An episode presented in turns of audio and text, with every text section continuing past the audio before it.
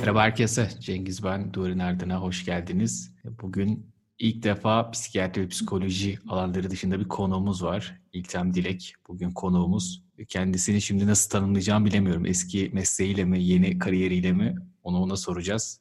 Hoş geldiniz. Teşekkürler, hoş bulduk. Nasılsınız? Nasıl bir hayatınız var şu anda? Teşekkürler. İyiyim.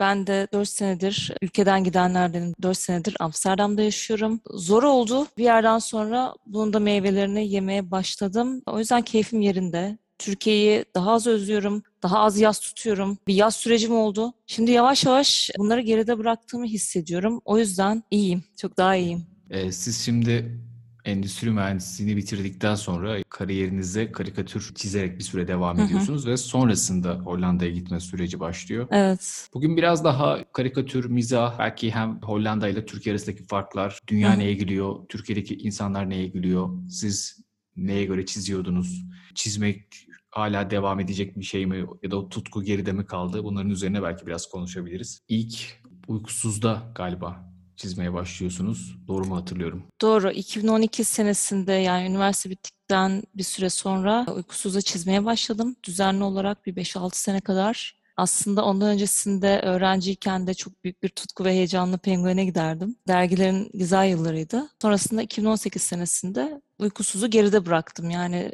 dergiciliği daha doğrusu çizmeyin kendisini değil belki ama dergiciliği geride bıraktım. Ama güzel yıllardı. Yani keyifle çizdim o senelerde. O yıllara tekrar dönersek e, aslında hani karikatür çizmek ya da bir işte mizah yapmak ve belki o dergileri tekrar böyle düşündüğümüzde sanki hep bir böyle politik bir atmosferi de olmalı gibi. Ben de mesela okurken e, özellikle lise üniversite yıllarında e, hep şeye bakardım yani önce bir gönderme var mı? İşte kapakta bir ima var mı? Bir böyle evet. e, öyle bir şey var mı diye. Nedense böyle bir hani ilk taradığımda öyle bir siyasi politik bir şey tarardım. Sonrasında hani günlük bir e, mizah Hı-hı. şeyi var mı diye bakardım. Çünkü ikisinin arasında da şöyle bir fark vardı. Yani siyasi bir şey varsa orada o daha e, o güne dair bir şey ve onu hemen yakalamam lazım. Çünkü işte 3 ay sonra o politik şey Doğru. E, anlamını kaybediyor olabilir.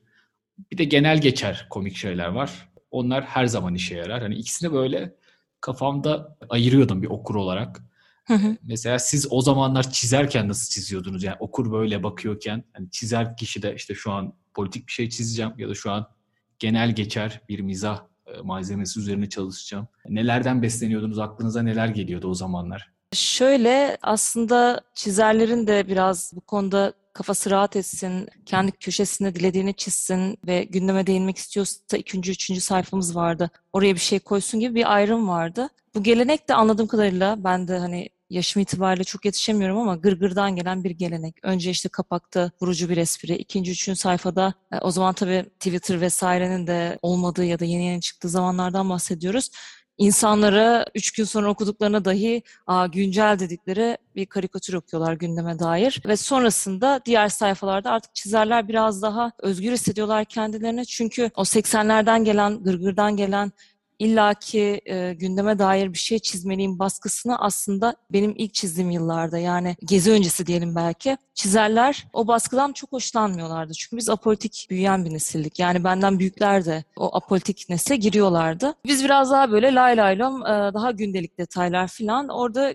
kendi köşemizde takılıyorduk. Fakat daha sonra Türkiye öyle bir yere geldi ki bir yerden sonra kendi özelimde konuşuyorum. Köşemde günlük hayattan detaylar çizmek çok saçma gelmeye başladı. Aslında benim kırılma noktam da burada başlıyor. Bir, bir yerde bomba patlıyor. E, yani çok dark şeylerden bahsedeceğim özür dilerim ama e, şimdiye kadar o bombalar patlayana kadar benim bir rutinim var. Ben işte günlük hayattan detaylar çiziyorum.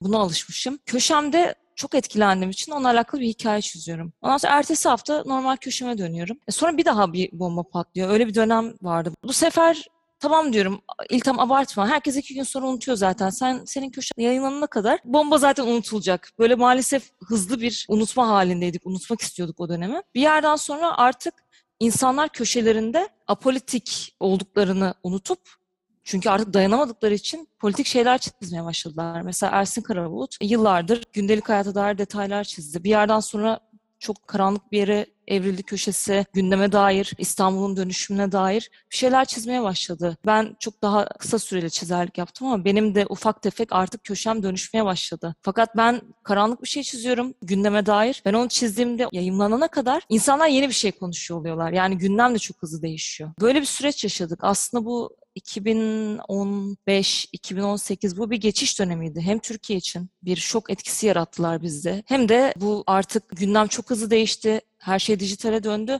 ve dergiler gündemi yakalayamamaya başladı. Böyle garip bir dönem yaşadık. Bir yerden sonra o kişisel köşelerde işte Ersin Karabulut'un köşesi, işte İltem'in köşesi, bilmem kim köşesi bir yerden sonra politik bir yere evrilmeye başladı. Yani politik olmasında tabii bir mahsur yok aslında. Yani belki biraz bunun üzerine de konuşabiliriz. Hı hı. İşte mizahın gerek sinemiyle ilgili böyle bir bir takım düşünceler var. Yani insanların bir takım kaygılarını aslında hı hı. yansıttıkları, dönüştürdükleri bir şey. Doğru.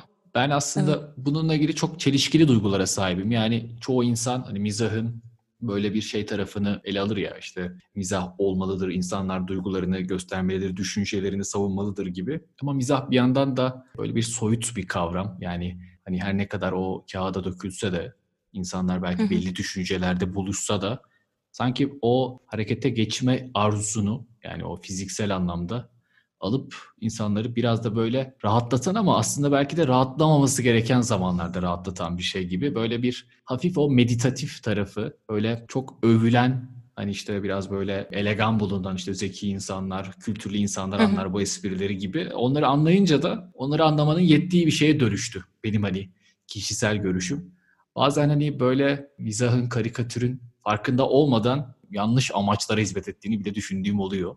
Ne düşünüyorsunuz siz bu işte belki o sahte rahatlama hissiyle ilgili? Ben benim tanımım en azından böyle. Evet, bunu ben de düşünüyorum. Şöyle yer yer insanların bazı konularda dönüşmemiz gerekiyor. Bu dönüşüme direnç gösteriyoruz. Bu herhangi bir şey olabilir. Ve bir suçluluk hissediyoruz. Ben niye bunu yapmıyorum, niye adım atmıyorum? Sonra bir gün bir mizahçının, bir stand-upçının, bir çizerin çıkıp ya dönüşmüyorum arkadaşım var mı diye direndiğini görüyoruz. Bu bizi rahatlatıyor o an. Çünkü fark ediyoruz ki yalnız değiliz. Başkaları da var. Bizim gibi birçokları var. Bunun rahatlatıcı etkisi aslında pozitif bir şey. Çünkü hani bir kaygı var, bir suçluluk duygusu var belki, bir stres var. Bir türlü adım atamadığımız için bir şeye. Fakat bu rahatlatıcı etkisinin yanı sıra yani bireye, o kişiye iyi gelmesinin yanı sıra sizin dediğiniz gibi biraz tuzağı da var. Yani o adım atmama halini meşrulaştırma hali de var. Bunu bazen ben de işte çok sevdiğim çizerlerin, çok sevdiğim stand-upçıları çok öven adamlar oluyor böyle hani hayatlarında hiçbir şey yapmak istemeyen, yeni düşüncelere kendini açmak istemeyen insanlar daha da sıkı sıkıya tutunuyorlar bu çizerlere. Bu çizerin kendisi dönüşüyor. Bu stand-upçının kendisi dönüşüyor. Ama onlar hala oraya tutunuyorlar. Yani o direnci biraz meşrulaştırma aracı olarak kullanılıyor. Fakat yani dünyadaki her iyi şeyin yani çünkü mizah hayatla ve acıyla bir başa çıkma aracı. O yüzden aslında hayatımızda bence bir ihtiyaç. Mizah gibi her iyi şeyin bir de yanlış kullanıldığı yerler var. Bu konuda yapacak bir şeyimiz yok. Yani diyemeyiz ki sen üretme, sen işte kara mizah yapma. İnsanlar yapacaklar ve dönüşmek istemeyen insanlar her zaman bunu bir meşrulaştırma aracı olarak kullanıp devam edecekler. Kara mizah dediniz ya da işte belki daha yakın zamanda popüler hale gelen işte ofansif mizah, böyle ofansif şakalar. Evet.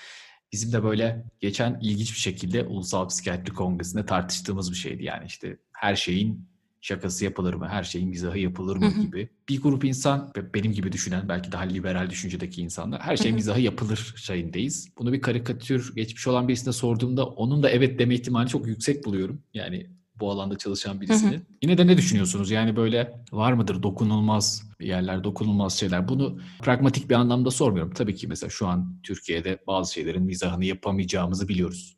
Evet. Ee, hani bunu bilmek ayrı yani mevcut koşullar. Bir de ideal ortam evet, onu hayal anladım. ettiğinizde var mı öyle bir şey sizce?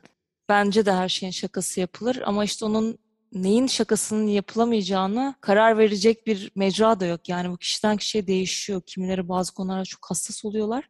Ama evet bana sorarsanız bence her şeyin üzerine mizah yapılabilir. Çünkü aslında mizah dalga geçmek değildir. Ben bu dalga geçmekle aynı yere koyulduğu zaman rahatsız oluyorum. Çünkü insan kendi sevdiği şeylerle de, kendi gerçekliğiyle de, kendi inancıyla da vesaire sürekli onu tiye alan, onunla alakalı espriler yapan, bir konuşma halinde olabilir. Ama gergin insanlar yani benim özelim, benim inancım, benim bilmem bilmem işte milliyetimle alakalı espri yapamazsın vesaire. Yani insanların dünyasında o espri dalga geçmekle eşdeğer. Yani onu anlatmak da biraz zor çünkü sanırım mizah öğrenilen bir şey ve çocuklukta onu öğrenmemiş olmalarına bağlıyorum. Çok gergin yetiştirilmişler. Bana kalırsa her şeyin mizahı yapılır. Burada aslında bir örnek de geliyor aklıma. Artık bunun da mizahı yapılmış mı denilecek bir şey. Viktor Frankl'ın kitabında geçiyordu. Toplama kamplarında öyle yani insanlar 12 saat işte taş taşıyorlar bilmem ne ağır işlerde çalışıyorlar ve öğle yemeklerinde sadece içinde fazlasıyla su olan çorba gibi bir şey içiyorlar. Tabii ki yetmiyor. E, aşçıyla arasını iyi tutanlar işte aşçıya biraz yalakalık yapanlar ne bileyim işte ona kendini sevdirenlere aşçı çorbanın dibini kepçeleyerek veriyor ki bezelyeli yerinden gelsin. Böyle bir korkunç trajik bir durum var ortada. Yani bizim modern insanın ya da savaş görmemiş insanın hayal edemeyeceği bir trajediden bahsediyoruz. Ve akşamlar işte e, odalarında sohbet ederken bu insanlar yani bu trajedinin tam ortasında gelecek hayalleri kurarken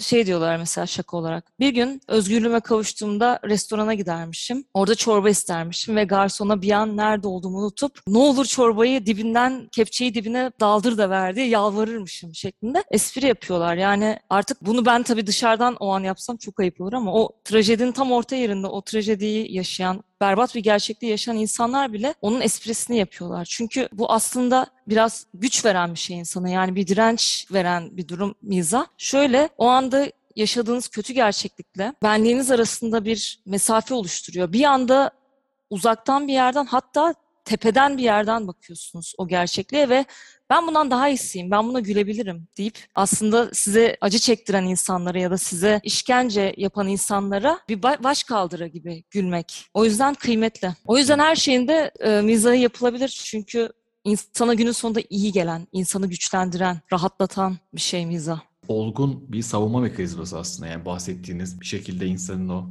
yaşadığı gerçeklikle ben ideali arasındaki tekrar o farkı görmesi adına dediniz ya işte ben bundan daha iyisiyim diye. Gerçekten bazen insanın belki de bulunduğu ortama tekrar yabancılaşması gerekiyor. Yani o ortamın bir parçasıymış gibi değil de ortamın en azından şu an için bir parçasıymış gibi uzun vadede oraya ait olmadığını hatırlaması gerekiyor. Mizah da belki bunu sağlayabilen şeylerden bir tanesi. Evet. O trajediyi yaşayan insanlar bunu yapabiliyor dediniz ya belki de tartışmalı nokta o. Yani trajedinin içindeki insanların o durumla dalga geçme hakkı varken trajedinin dışındakilerin yokmuş gibi düşünülüyor. Orada da yine belki niyetler devreye giriyor. Yani bir grup insan tamamen Doğru ötekine üstünlük kurmak için de mizahı şey yapabilir. Diğerini küçük düşürmek için hani öyle üstünlük teorileri de var ya belki biraz daha adderyen bir yerden. Yani birisini aşağılamak için de mizahı bir silah olarak kullanabilir. Ya da gerçekten e, ben seni anlıyorum demek için de yani evet bu çok komik bir durum. Ben de bu espriyi anlıyorum ve aslında acını da paylaşıyorum gibi bir noktaya da çekilebilir. Şey vardı geçen birkaç sene önce hani şimdi siz kadın karikatüristler hani kaç tane var kadın karikatürist benim bildiğim Pek yok. Ben bir sizi biliyorum. Bir de kadın stand-upçılar var mesela. Onlardan evet. daha fazla insan tanıyorum. Pınar Fidan evet. bir şakasından sonra epey zor zamanlar geçirdi. Maalesef. Ve daha da komik olanı işte Eren Erdem, CHP milletvekili ama işte bir şekilde popülist bir takım söylemlerin esiri olacak şekilde Pınar Fidan'a şey yaptı. Üstüne gitti. Ve Pınar Fidan en sonunda ben de Aleviyim deme gereksinimi hissetti? Yani aslında yani bunu demeye de gerek yoktu ama o trajedinin içindeyim şeyini bazen söylemek gerekiyor. Yani böyle bir yerde mizah yapmanın bana çok anlamı varmış gibi gelmiyor yani. Hani ya ben de sizlerim vallahi sizlerim. Ya o artık komik olmuyor. O acınası bir şey? Gerçekten şeyin komik olması ve sizin onun üzerine düşünmeniz için hani sen kimlerdensin? İşte şöyle misin böyle misin Bunlar bana biraz çocuksu manevralar olarak geliyor. Pınar Fidan'ı şey yapmıyorum, bir kabahat bulmuyorum. Onu bu açıklamayı yapmak zorunda bırakanlar da evet, anlıyorum. kabahat buluyorum. İşin bir de böyle bir tarafı var herhalde. Yani Türkiye'de evet maalesef e, insanlara bu açıklamayı e, yaptıracak noktaya getiriyorlar. Evet niyet bir de muhtemelen Eren Erdem gibi insanlar bir de bir türkücü bir kadın vardı isimlerini hatırlamıyorum. Yani bu insanların da kıvrak zekaya değer verdiklerini, çocukluklarından beri geliştirdikleri ince bir mizah zevkleri olduğunu düşünmüyorum. O yüzden oradaki aslında dediğiniz gibi niyeti anlayacak kaslar gelişkin değil. Ve böyle olunca bizimki gibi ülkelerde direkt olarak insanları linç etmeye yöneliyorlar. Yani maalesef böyle bir gerçek var. E, Amerika'da yapılan stand-up'ları benzerine Pınar burada yapmaya çalıştı ama olmadı işte. Keşke olabilse. Bilemiyorum ne diyeceğim bu konuda gerçekten can sıkıcı. Peki şimdi biraz Amsterdam'a çevirelim rotayı. Tamam. ee, mesela Türkiye'de aslında bir mizah kültürü olduğu söylenir Türkiye'de. Yani bunu stand-up için de söylerler. Hatta işte hep tartışmalıdır ya işte Cem Yılmaz'dan önce stand-up yok muydu? İşte birileri der ki aslında Cem Özer var. Hatta birileri çıkar der ki aslında işte orta oyun, meddahlık bunlar bizim kültürümüzde olan şeyler diye söylerler. Tabii o dönemlere çok hakim değiliz ikimiz de belki yaş itibariyle. Ama ben yine de benim anladığım kadarıyla Türkiye'de böyle bir e, mizah, kara mizah, böyle bir kültür var.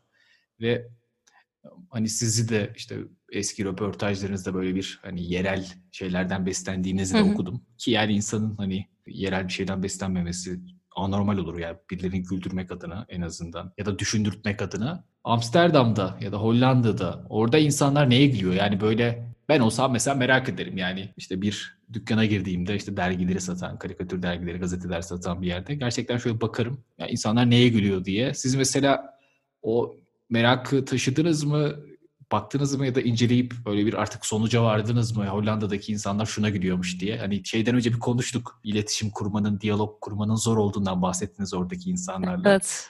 Bu mesela onların çizimlerine, yazılarına da tesir etmiş mi? Kesinlikle evet. Tabii ki de bunun da cevabını merak ettim. Öncelikle soruma tamamen cevap bulduğumu zannetmiyorum. Çünkü dil önemli bir faktör. Hollandacayı çözmeye çalışıyorum hala. Zor bir dil. Ama gözlemlediğim kadarıyla yanılıyor olabilirim illaki. Burada çok fazla yani bizim yaşadığımız topraklardaki kadar komplike dertler yok. Anadolu tam maalesef doğuyla batı yani çok klasik bir şey ama doğuyla batının arasında çok sıkışmış ve bu aslında biz de kim olduğumuzu bilmiyoruz. Ne yapsak, ümmetçiliğe mi tutunsak, Orta Asyacılığa mı tutunsak, ne yapsak da bir kimlik bulsak gibi bir kafa karışıklığı var. Yani hani hey niye yaşadığımız yere tutunmuyoruz gibi bir şey de kimse söylemiyor. O da enteresan bir dipnot. Niye hani Anadolu olmak niye bu kadar kötü bir şey falan gibi sorular da soruyorum kendime. Neyse bu kafa karışıklığının belki onda birini, belki yüzde birini bilmiyorum. Hollandalılar yaşamıyorlar. Hollandalıların kafası tertemiz. Bu kadar büyük bir kimlik bunalımı yok. Ne oldukları az çok her anlamda belli. Yani ekonomik olarak nereye gidecekleri belli. Yarın bir gün bir anda garip bir ülke uyanmayacaklar. Bizim 5 sene sonra ne olacağımız belli değil. E biz hep böyle çalkantılı bir coğrafyada yaşadık. Bu insanlar da az çok düzenlerini oturttular. O yüzden Hollanda'daki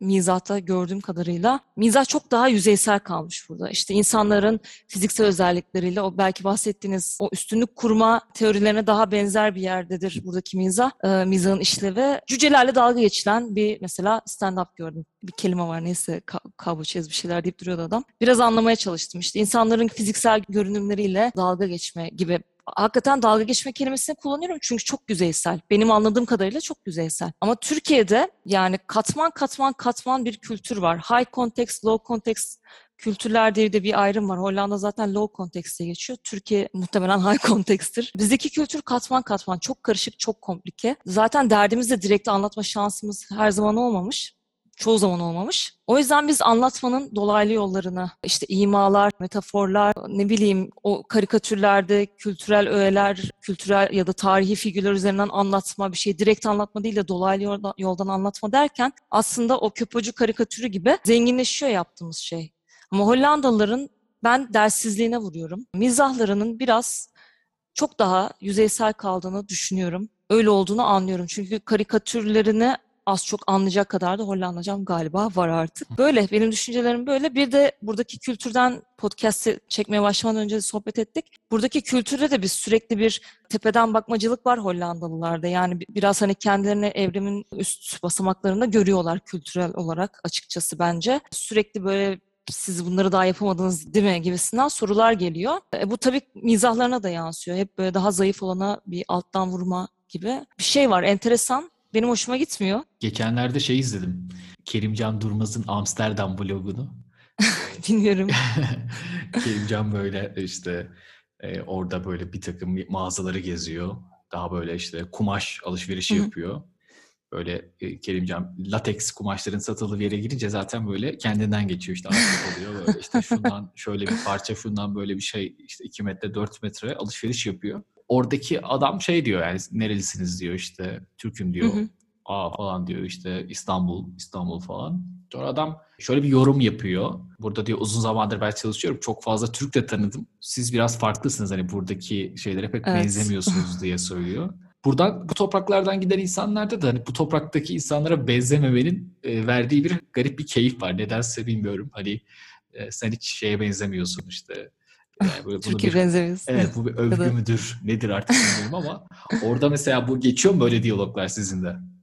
Ah geçmez mi? Yani on, onun hakkında çok uzun konuşabilirim uzun uzadıya. Bütün kanayan yaralarıma parmak basıyorsunuz tek tek. Bu soru bana yani bu soru ya da bu e, nasıl diyeyim fikir beyan ediyorlar. İşte sen hiç Türkiye benzemiyorsun. İşte eh, eh Türk diyorlar. Gerçek Türk diye bir şey var kafalarında. E, ben onların kafasında işte sen hiç Türklere benzemiyorsun, sen gerçek Türk gibi değilsin falan diye çok yorum geliyor ve her seferinde şunu söylemek zorunda kalıyorum. Hayır senin kafanda bir Türk imgesi var ve ben ona benzemiyorum. Ben ben tip olarak da Türk Türklere benziyorum gayet Akdenizli, gayet Anadolu bir insanım. Çok ekstra değişik bir tipim yok. Aynı zamanda yani benim gibi de çok fazla insan var. Hani Türkiye çok karışık bir yer, çok komplike bir yer ama onların gördüğü kitle biraz daha küçük yerlerden buraya gelen işte kimlik bunalımı yaşayıp sıkı sıkıya dine tutunan, e, o dine tutunurken aslında geldiği yerdeki kültürü unutup biraz daha başka bir yerlere kayan bir kitle var burada. Onlar da onu görmüşler ve hani sürekli bunun imasında bulunuyorlar. Böyle bir gerçek var. İlk başlarda sinirleniyordum. Artık gülüyorum. Artık çok dokunmuyor sanırım. Maalesef böyle bir şey var. Keyif almıyorum Türkiye benzemiyorsun dediklerinde de ayrıca. Çünkü hani Türkiye ya da İtalyana ya da Hollandalı'ya benzemenin ekstra bir iyiliği ya da kötülüğü olmamalı diye düşünüyorum. Şeye dönelim tekrar hani çizmekten o çizdiğiniz yıllara dönelim. Yine çiziyor musunuz bu arada? Hani eğer merak edenler varsa süreli olmasa da değil mi? Yeni bir birkaç projede var. Orada tekrar çizmeye başlamışsınız. Onu takip edenler görürler yakın zamanda. Eski böyle daha işte herhalde her karikatüristin böyle 4-5 tane e, top karikatürü olur yani bu hani şarkıcılarda da olur sorarlar ya işte en sevdiğiniz şarkınız hangisidir? Hani hep klasik klişe cevaplar. Siz mesela böyle kendinizi düşündüğünüzde ya ben şunu hani nasıl çizdim? Mesela ben bunu bazen podcast'ta yapıyorum. Yani diyor ki ben bu podcast bölümünü nasıl kaydetmişim? Yani bu cümleler aklımdan nasıl geçmiş? Nereden gelmiş aklıma? Yani bazen böyle söylediğim şeylerin benim üstümde olduğunu falan düşündüğüm oluyor. Anladım. Mesela siz böyle çizdiniz ya ben bunu kariyerimin bu aşamasında nasıl çizmişim? Hani bugün çiz deseler çizemeyeceğim şeyi 10 sene önce çizmişim dediğiniz böyle çok heyecanlandıran hala baktığınızda ya da işte kesin şey de oluyordur. Ya bunu siz mi çizmişsiniz işte şimdi karşıma çıktı işte şaşırdım. Bir de karikatür aleminde şey var yani ne çizilirse çizilsin Umut Sarıkaya'nın karikatürü diye. Evet. piyasaya sürüldüğü için öyle şey bir tarafı da var. Yani işte her şarkının Sezen Aksu şarkısı e, olması beklentisi gibi. gibi herhalde. Öyle var mı karikatürler aklınıza gelen? Ee, yani şimdi karikatürlerin kendilerini hatırlayamıyorum. Aslında Köpocu bunlardan bir tanesi. Benim de en sevdiğim işlerimden bir tanesi. Onun üzerinden biraz konuşabilirim. O dönem... Konuşalım, Köpo'yu konuşalım. Evet, biraz konuşalım. Çünkü konuştuğumuz şeylerle de alakalı. O dönem yani 2016 Temmuz'uydu galiba. Ben dünyanın öte tarafında bir yerdeyim. İnternet bile yok. Doğru düzgün çekmiyor o ülkede. Bir şekilde böyle haberini aldım ülkede olanların çok büyük bir kaygı yaşadım vesaire. Neyse. Daha sonra Hollanda'ya döndüm ve ülke yangın yeri olmuş çok büyük bir sıkışıklık var. Herkesin içinde büyük bir gerilim var. Özellikle seküler kitle sürekli saldırıya uğruyor. Halbuki hani hiç ne o tarafla ne o tarafla alakası olmuş ama sürekli onlara saldırılıyor bir sebepten dolayı. Herkes çok sıkışmış. Ağzını açsa hapse girecek diye korkuyor. Bilmem ne diye tahmin edileceğim diye korkuyor. Büyük bir sıkışmışlık vardı kitlesel olarak. Ve ben de zaten o benim karanlık dönemimdi. Yani ruhen o Türkiye'nin o karanlık dönemi benim de iç dünyamı alt üst etti. Ben de o seyahatimden Hollanda'ya dönmüştüm. Büyük bir sıkışmışlıkla döndüm. Ve o karikatürü çizdiğimde şöyle bir şey oldu. Yani bazen bizi sıkıştıran şeyi tam olarak tanımlayamıyoruz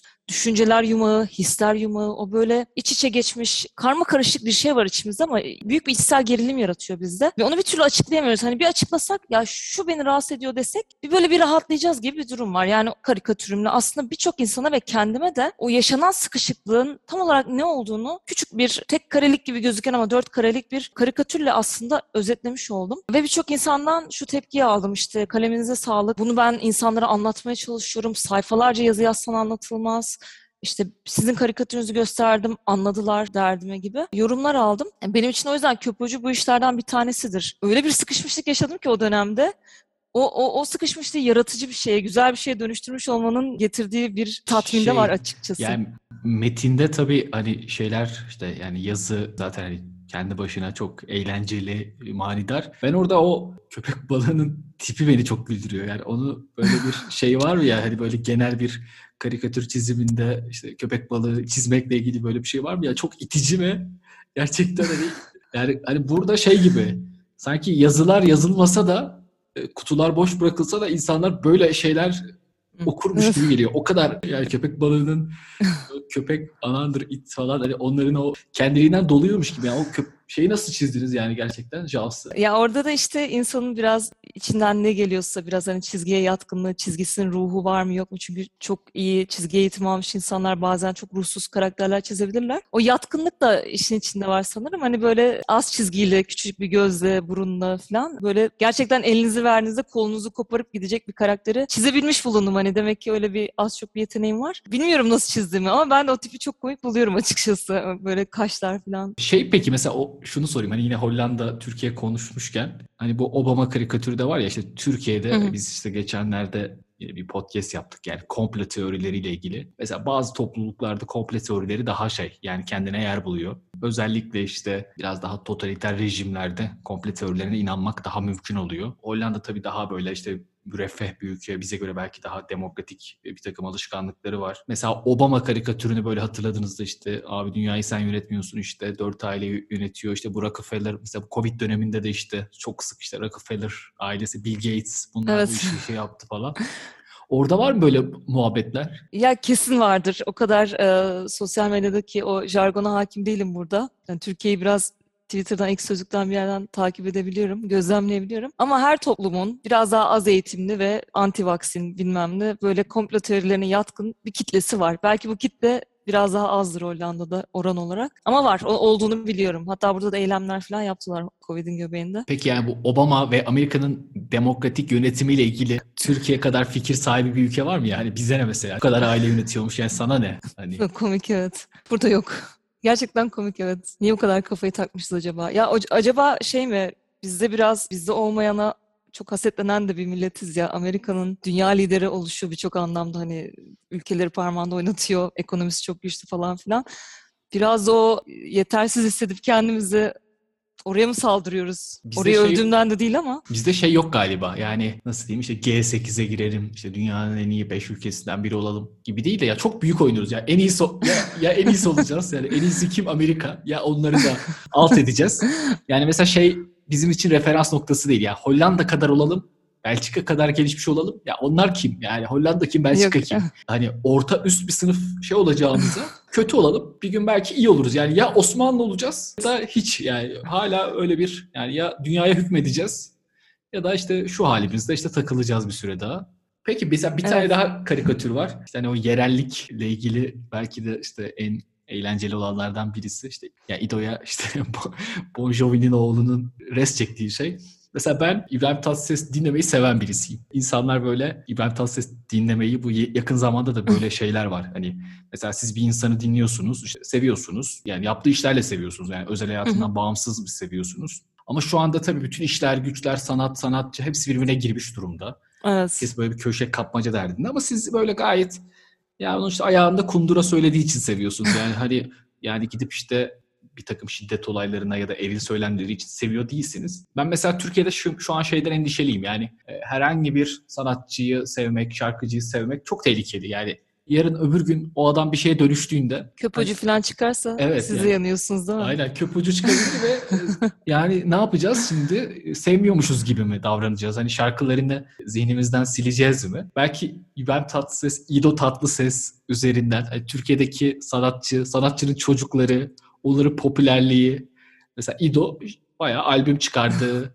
E, o ortalıkta böyle hani kasıp kavuruyor. Çok inanılmaz özgüvenli. Bol dövmeli. Ee, aynen. Ve hani o da çok tartışmalı bir şey. Yani bu kadar böyle muhafazakar görünümlü ailelerin da. bir anda böyle benim diyen sekülerden daha seküler bir hayat yaşayan çocukların yine o muhafazakar politik cenah içerisinde de ailenin küçük hınzır çocuğu olarak sevilmesi. Yani mesela İdo Cumhurbaşkanı'nın yanına gittiğinde işte elini öpüyor, seviyor işte. Evet. Böyle çok rahat e, o sohbeti yapabiliyorlar ama bugün Boğaziçi'li bir genç o halde aynı şeyde bir yere gitse işte şunu tipine bak şöyle böyle deyip şey yapılıyor. Ya ben İdo'yu da severim bu arada. Hani böyle gerçekten Onu sempatik de buluyorum. Kırmayalım. Ya hayır hayır şey değil ama gerçekten evet, evet, o. Anlıyorum.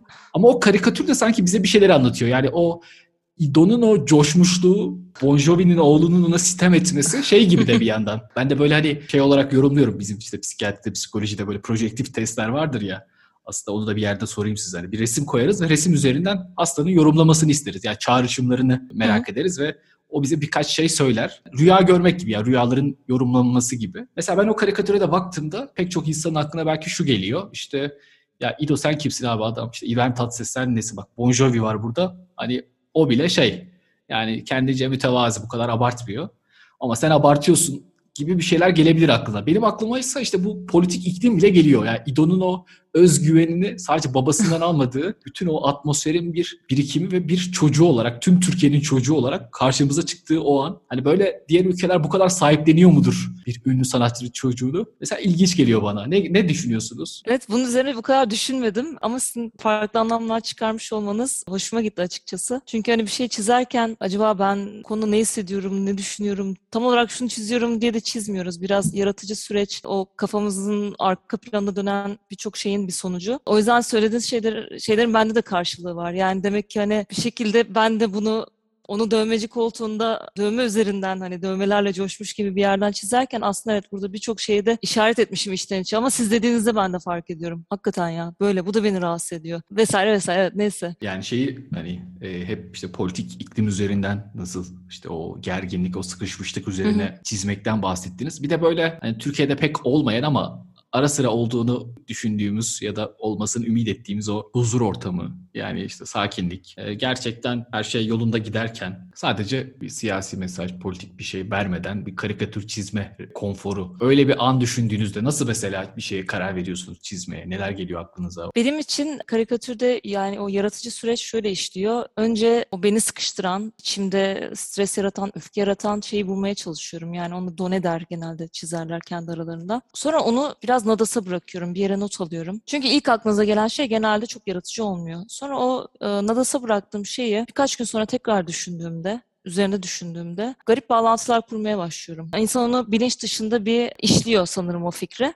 Ve sonrasında o fikrin üzerinden kafamda karakterleri çizip kendi hayal dünyamda onları gözümde canlandırıp onların ne konuşacağını, balonlar içine ne, ne yazacağımı düşünüyorum. Ve daha sonra eş zamanlı olarak karakteri çiziyorum. İşte balonları yazıyorum vesaire. Sonra ufak tefek üzerinde oynamalar, fine tune denen işte ufak dokunuşlar oluyor. Böyle yani o en enteresan kısmı yaratıcı sürecin. Basit bir fikir nasıl oluyor da böyle insanın içinde mayalanıyor fermante oluyor ve böyle katman katman bir yere evriliyor ve sonra hatta başka fikirlerle birleşip yaratıcı bir şeye dönüşüyor. Ben de hala şaşırıyorum. Hiç beklemediğim anda çok yaratıcı bir şey bulabiliyorum. Ya da tam uykuya dalarken, köpücüğü de hatta tam uykuya dalarken bulmuştum. Ama onu halihazırda zaten çoktan düşünüyordum. Ve böyle tam uykuya dalacakken çok dur düşündüğüm, bir türlü içinden çıkamadığım, tanımlayamadığım o çatışmayı yaratıcı bir şeye dönüştürebiliyorum. O yaratıcı süreç tam olarak tarif edebildiğim bir şey değil. Enteresan. Onun sırlarına ben de vakıf değilim. Böyle yani keyifli bir şey üretmek, içindeki sıkıntıyı, öfkeyi, kötü duyguları olumlu bir şeye dönüştürmek ve insanlarla paylaşabilmek keyifli.